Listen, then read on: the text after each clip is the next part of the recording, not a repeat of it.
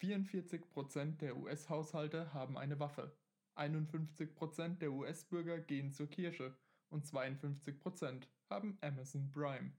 Diese Zahl ist beeindruckend und hinter ihr steckt einiges mehr, als man auf den ersten Blick erkennen kann. Und genau das schauen wir uns in der heutigen Folge an, basierend auf dem Buch The Four, The Hidden DNA of Amazon, Apple, Facebook und Google von Scott Galloway.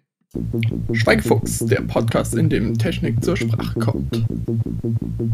Mit einem Umsatz von 177 Milliarden US-Dollar in 2017, über 100 Millionen Amazon Prime-Abonnenten und über 500.000 Mitarbeitern ist Amazon nicht anders zu beschreiben als mit dem Wort Gigant. Im September diesen Jahres hatte Amazon sogar die Marke von 1 Trillion US-Dollar am Aktienmarkt geknackt.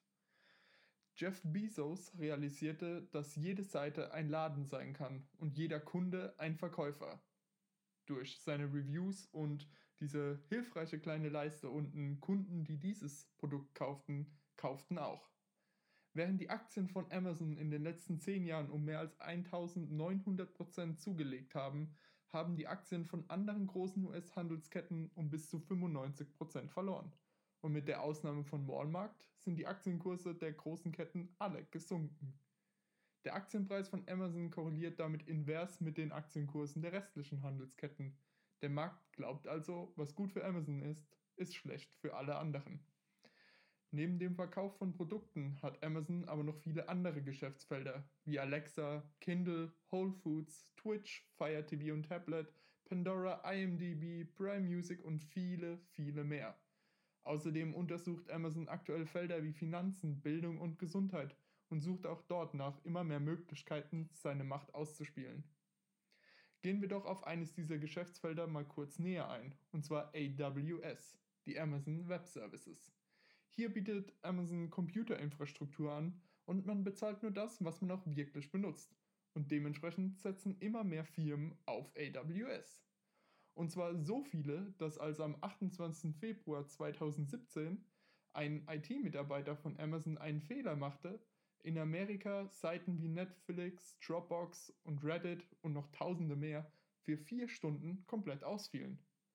Doch schauen wir uns kurz an, warum es AWS überhaupt gibt. Nicht die genauen Gründe, sondern das Mindset, das dahinter steckt. Amazon klassifiziert Risiken auf 2 Arten. Erstens, die, von denen man sich nicht wieder abwenden kann. Somit also die Zukunft von Amazon. Und zweitens, denen, von denen man sich einfach wieder abwenden kann. Mal schauen, ob es etwas wird. Und falls nicht, auch nicht schlimm. Und Amazons Strategie ist es, sehr viele der Typ-2-Risiken zu untersuchen, zu investieren und zu hoffen, dass sich ein paar davon extrem lohnen werden.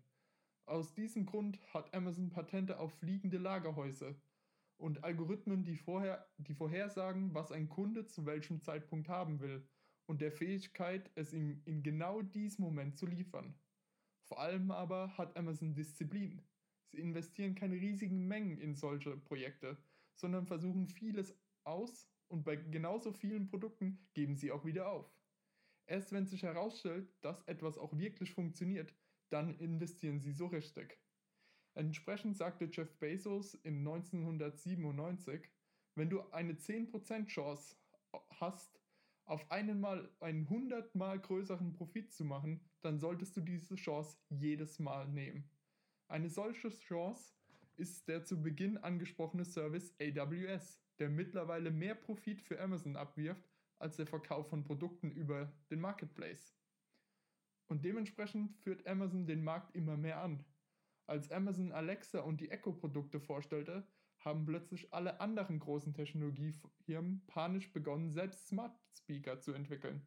Egal, ob sie Google, Apple oder Samsung heißen. Mit der Vorstellung von Amazon Go, einem Supermarkt ohne Kassen, hat Amazon ein Investment in diese Technologie durch alle anderen Handelsketten ausgelöst, die selbst möglichst schnell ihre Kassen loswerden wollen. Kommen wir damit zu der großen Amazon-Theorie, die auf 3 Säulen aufbaut. Erstens, Skalierbarkeit. Das ist die grundlegende Philosophie von Jeff Bezos. Amazon begann mal als Buchladen, doch es ging dabei nie um Bücher. Vielmehr wählte Bezos Bücher weil ein Buchladen nicht alle Bücher der Welt vorhalten kann und weil sie extrem einfach zu verschicken sind. Amazon ist im Herzen also kein Buchladen, keine Webseite oder Logistiker. Im Herzen ist Amazon eine Firma, die sich mit Skalierbarkeit beschäftigt. Schauen wir uns Skalierbarkeit kurz an einem Beispiel an.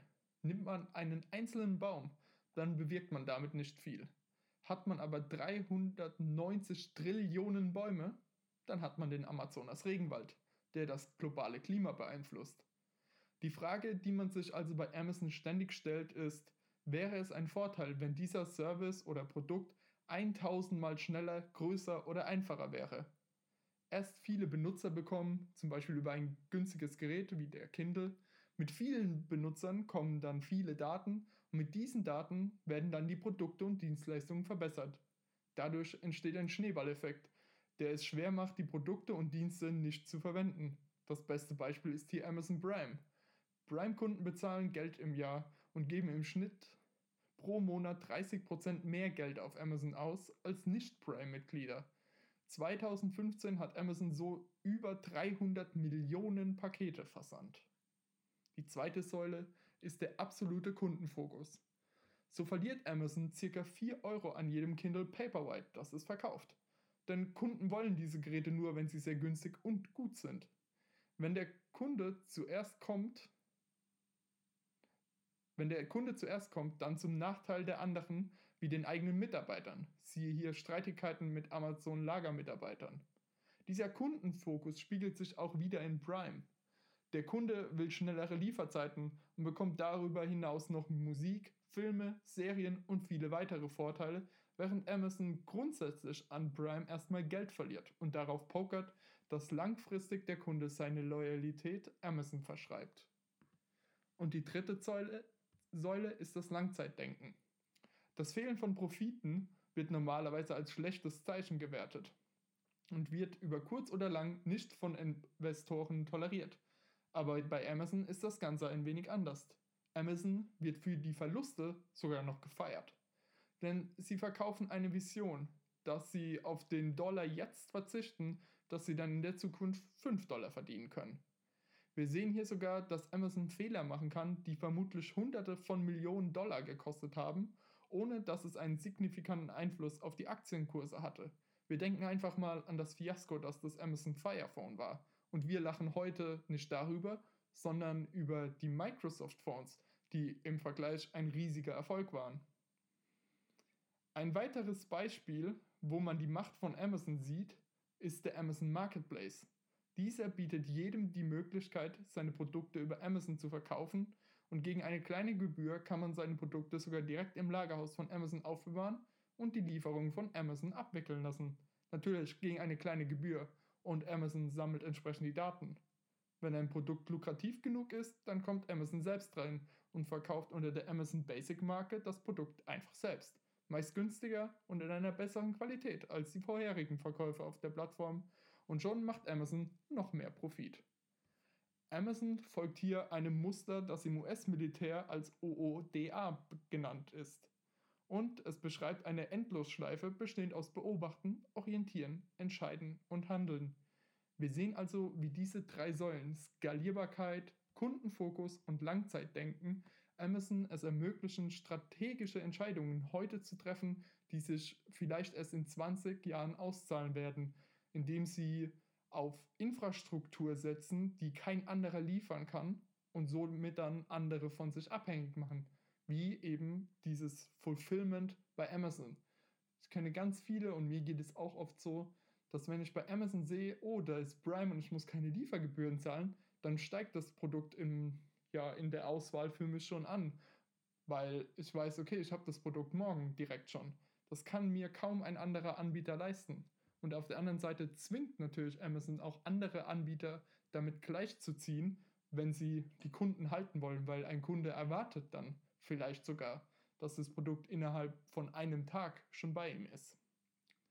Wer sich noch weiter mit dem Thema Amazon beschäftigen möchte, dem kann ich das Buch The Everything Store von Brad Stone empfehlen, das noch tiefer in die Gedankenwelt von Jeff Bezos einsteigt und über die Entwicklung von Amazon selbst spricht. Und natürlich das Video The Grand Theory auf Amazon. das der YouTube-Channel Polymatter veröffentlicht hat. Link in den Shownotes. Damit sind wir auch schon wieder am Ende dieser Folge von Schweigefuchs angekommen. Wenn dir gefallen hat, was du hier hörst, dann abonniere den Podcast und lass mir doch 5 Sterne auf iTunes da. Das würde mich sehr freuen. Solltest du Fragen oder Feedback haben, dann schreib mir doch einfach auf Twitter @bike_David.